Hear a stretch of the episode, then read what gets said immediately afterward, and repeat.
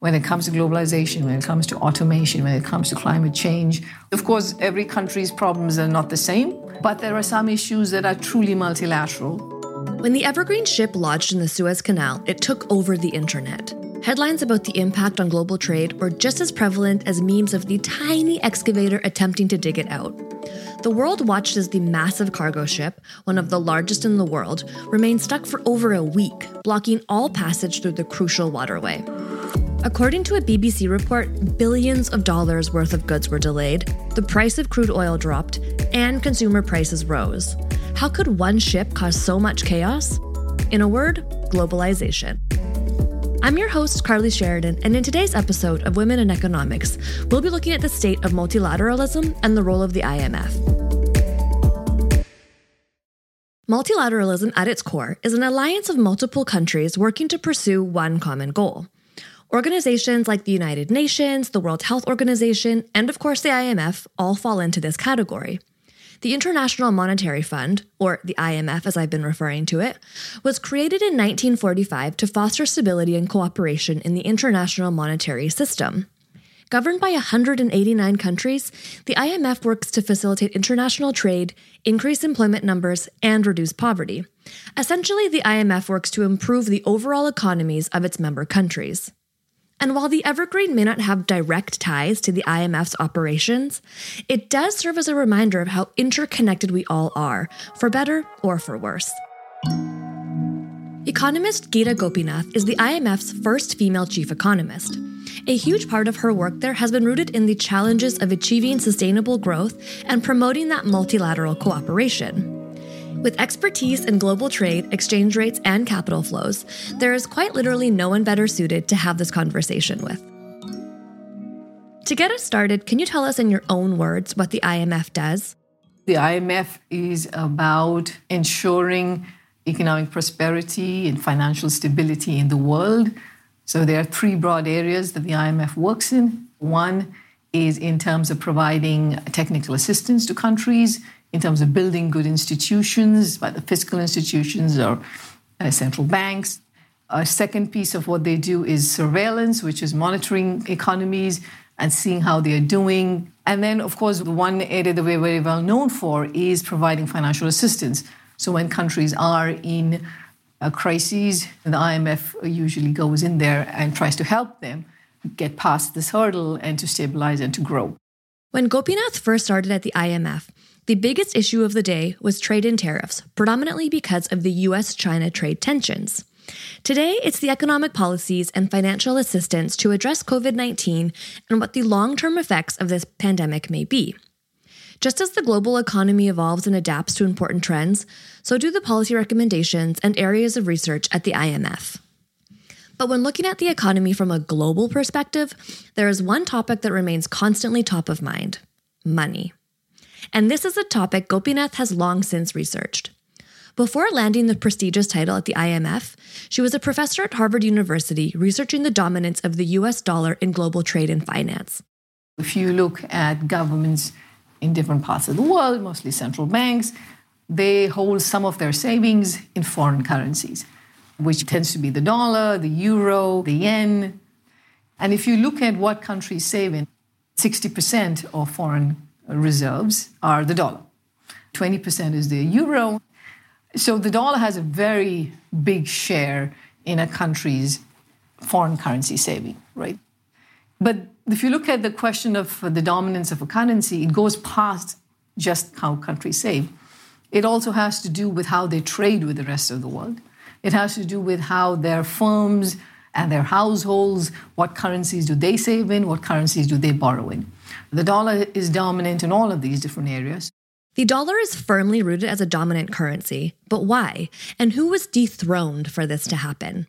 It's always been the case, and as far as recorded history can go back there, it has tended to be a dominant currency. It used to be the British pound, and then it got taken over by the dollar. Now, there were a whole bunch of factors that mattered for it. So the wars led to a lot of disruption, reduced the wealth of Britain. At the same time, the U S was doing very well. The U S had become a major economic power. It had become a major trade power. The Federal Reserve System was put in place. around nineteen thirteen. All of this helped the dollar come in as a new substitute for uh, the British pound. So being the dominant currency is why you'll often see prices in U S dollars, even when the U S isn't involved in the trade. But why do exporters do this? And what does it mean for a competitive global market? So if I'm a firm and I'm in Mexico and I'm deciding to sell to, say, Japan, usually what I'm exporting to Japan, some part of it was also imported from somewhere else. So what happens is that if what I'm importing is already priced in dollars, it makes sense for me then when I'm selling forward to also price in dollars. So there are these network effects that because everybody selling to you is pricing in dollars, you also end up then pricing in dollars. So that's one channel. The second channel is in terms of a competition effect, which is that, say I'm a Mexican exporter and I'm selling to the U S. Uh, China is also selling to the U S in that exact same category. So we're competitors. I know that China prices in dollars and the dollar price doesn't change that much. Now, if I price in Mexican pesos and every time the exchange rate moves around, the dollar price moves around one to one. And I don't want that to happen. So what I'm going to do to keep my price relatively stable relative to my competitors, I will also price in dollars. And the third factor is that because of this heavy dollar invoicing in international trade, we've ended up in an environment where funding in dollars or borrowing in dollars can be quite cheap. As a firm, if you are able to show that you have these dollar revenues you're going to earn, then you can use that to be able to borrow more cheaply in dollar terms. And so all of these feed into each other. In her work, Gopinath challenged traditional thinking and economic modeling by outlining that because most trade is invoiced in a few dominant currencies, a weakened currency will not carry economic benefits like increased exports. Let's take three countries. Let's say trade between India and the U S and Mexico. It was assumed that if now I am India and I price everything in rupee terms, then suppose that my currency depreciates, it's going to make the prices in dollars cheaper and it's going to make the prices in pesos cheaper. And so then that's going to lead to an increase in exports out of India to both these countries. But if on the other hand, we are in the dollar pricing world where India is pricing in dollars, when the Indian rupee depreciates, there's no effect on the quantity that's demanded for Indian goods. And so you should not see an increase in exports. And that's what you see in the data. You don't really see a big export boost that comes immediately after your currency weakens when you are in this world of dominant currency pricing. This may feel abstract, but humans operate in a very similar fashion. I'll use myself as an example here. As a Canadian planning a trip to Europe, it's reasonable to assume that I would benefit from a strong Canadian dollar and a weakened euro before and during my trip, because I, Carly, am operating from the stance of an individual and looking to accrue personal short-term benefits. But I'd be missing the larger picture here. A weakened euro is indicative of a drag on the European economy, which can mean potential job losses and increased public debt. My trip may feel cheaper, but in a globalized world, it's only a matter of time before the economic woes from across the ocean make their way back to Canada as well. But as with anything in life, there are two sides here. For the emerging markets that price in dominant currencies, the direct policy implications can be that they are exposed to those international woes that they may not have otherwise been subjected to. They tend to rely more on foreign currencies and on the dollar. Uh, which means that they can be exposed to events of the kind where you have a firm that's borrowed in dollar terms, but their revenues are not in dollar terms.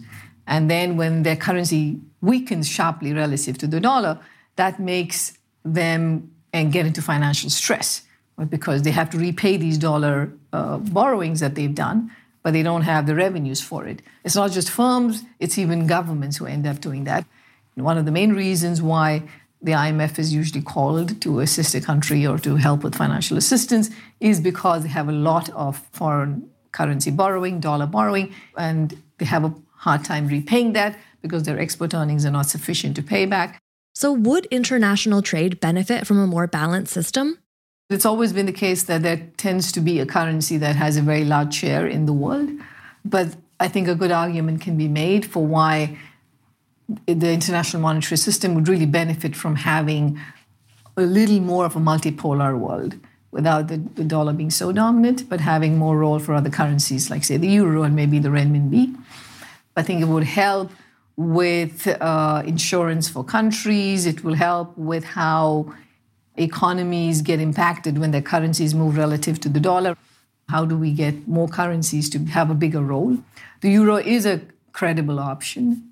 They have made progress in recent years in improving the euro area architecture. If much more is done on that front, if there's a much more stronger banking union, a capital markets union, a central fiscal capacity for the euro area that makes the euro area even more resilient, that would be a channel through which you could see the euro becoming even more important. In the case of China, they would have to move to a system of you know, far more open capital markets, stronger financial institutional architecture, all of those. Those are the kinds of big changes that can have an impact.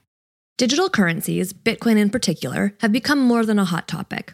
They are touted by many as the most viable option for a more decentralized, autonomous approach to money. What are your views on public and central bank-backed digital currencies? A question that has come up recently was the question of whether now the new technology that we have, the technology that can go behind digital currencies, digital payment methods, whether that can be the trigger that generates the move away from the dollar. You might be willing to try to move between different payment technologies, but I don't think the world is just ready yet to transfer across currency. So if you were previously using the dollar very heavily, will you now suddenly start using some other currency because of a different technology? That's because the currency that you use has a lot to do with trust, with stability, with whether it preserves its value. Uh, and an example of this, for instance, is what happened during the Lehman crisis.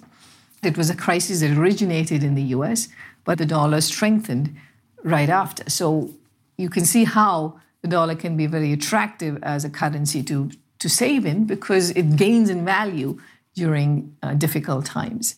According to a report released in twenty twenty by the Bank for International Settlements entitled Rise of Central Bank Digital Currencies, at least eighty different central banks are currently experimenting with cryptocurrencies. Questions of volatility aside, what do you attribute this rise to? There are many central banks who are exploring the options of uh, a central bank digital currency. The question is why, and again, that's going to be very country-specific. Uh, there are some countries like Sweden where people have almost stopped using cash. Uh, and so then the question is, in that world, what is central bank money, right? You don't want the payment system to be so much in the private sector that it lacks competition and then has monopoly power and then it's not providing enough financial inclusion. And maybe the public sector should be the one playing that role. So that can be another concern. There are concerns about if the central bank starts doing this, is it going to then disintermediate the banking sector? Is it going to end up with some countries where currency is getting substituted out because now they can hold a digital dollar? So all of these concerns exist. It's not a simple answer. But I think what central banks are recognizing that given how financial technology is developing, there is a possibility that we will be in a world where nobody uses cash anymore. And in that case, what exactly would central bank money be? In your role as the I M F's chief economist, you've been called the new economic growth genius. That's quite a nickname. What are some of the learnings or focuses in your own work that have led to this kind of praise? Oh, yeah. I'm always flattered with, with such headlines. As chief economists, we're all dealing with the same kinds of issues, and, and forecasting is inherently a tricky business. I think the point to keep in mind is that the times have changed compared to the past, where advanced economies made up the biggest fraction of world G D P. Now, emerging and developing economies make up over sixty percent of world G D P.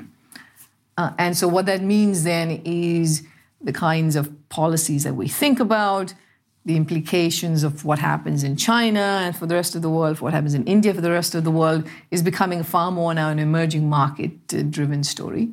How do you continue to raise income levels, improve livelihoods of people in your economy, in while at the same time not creating increased inequality, increased polarization in society? That's one goal for sustainable growth. Another goal is how do you generate uh, higher incomes but without generating the kind of climate distress that it has created. Very recently, in the last couple of years, we've seen a big rise in social unrest for many multiple different reasons. How do we ensure that people benefit from the new kinds of uh, economic growth opportunities that exist? How do more people benefit from it than have benefited uh, in the past? Sustainable also includes how do we get people who have otherwise not been participants in the global economy, like women, how do we get them to play a bigger role in certain parts of the world? I think all of this is important for sustainability. It is true that certain countries have benefited hugely from globalization, while others have suffered. But overall, international trade and open markets are generally accepted as positive things. Working on stronger domestic policies and better interoperation between countries are the areas Gopinath believes need more attention, because there are some issues that are undeniably multilateral. The global trading system was moving towards much greater integration, much lower tariffs around the world. And for the first time, we saw a reversal in that, uh, which is countries stepping back, unsure about the gains from international trade. I mean, the U S China, of course, is the most prominent case, but you see that in many other countries in the world. The last several decades of bringing tariffs down and greater trade integration has, on average, helped the world, has been a positive for the world. Poorer economies have had access to much bigger markets, and they've been able to grow and raise people out of poverty. So there's been a big plus. But it was always known that trade would create winners and losers. The assumption was that domestic policies would do the right thing to fix these uh, inequalities. And that's where policies failed. I think there is now a deeper recognition that the people who don't gain from international trade will not automatically move to some other region and look for other jobs. Mobility is much slower than we thought. Uh, that it's very important to provide opportunities uh, at the local level. It's very important to provide opportunities in health and education. So these things have to be addressed uh, using domestic policies. Uh, because without that, you're going to have different communities who are going to be very disillusioned with the the international trading system. In some parts of the world, people think of globalization as having been a bad thing for them because they've lost jobs, uh, while in other parts of the world, and especially in the poorer parts of the world, globalization, international trade has really benefited them because their incomes have gone up. So the same policy can have very different implications for different parts of the world. I don't think any government can ignore Uh, these different aspects of, of development anymore. When it comes to globalization, when it comes to automation, when it comes to climate change, of course, every country's problems are not the same, but there are some issues that are truly multilateral. And I would say climate is a big part of that. International trade is a big part of that. So these are kinds of issues that countries will have to work multilaterally on. Join us next week, where we'll explore whether television can help the fight against poverty. Women in Economics is brought to you by U B S and the Center for Economic Policy Research, C E P R. It's hosted by me, Carly Sheridan, produced and sound engineered by Zoo Agency Berlin, with music provided by Artlist. Help us usher in this new era of economics by sharing the episode with a friend, relative, or colleague, and be sure to subscribe wherever you get your podcasts. The featured persons and the Center for Economic Policy Research are not affiliated with U B S. This presentation is for informational and educational purposes only and should not be relied upon as investment advice or the basis for making any investment decisions. The views and opinions expressed may not be those of U B S. U B S does not verify and does not guarantee the accuracy or completeness of the information presented.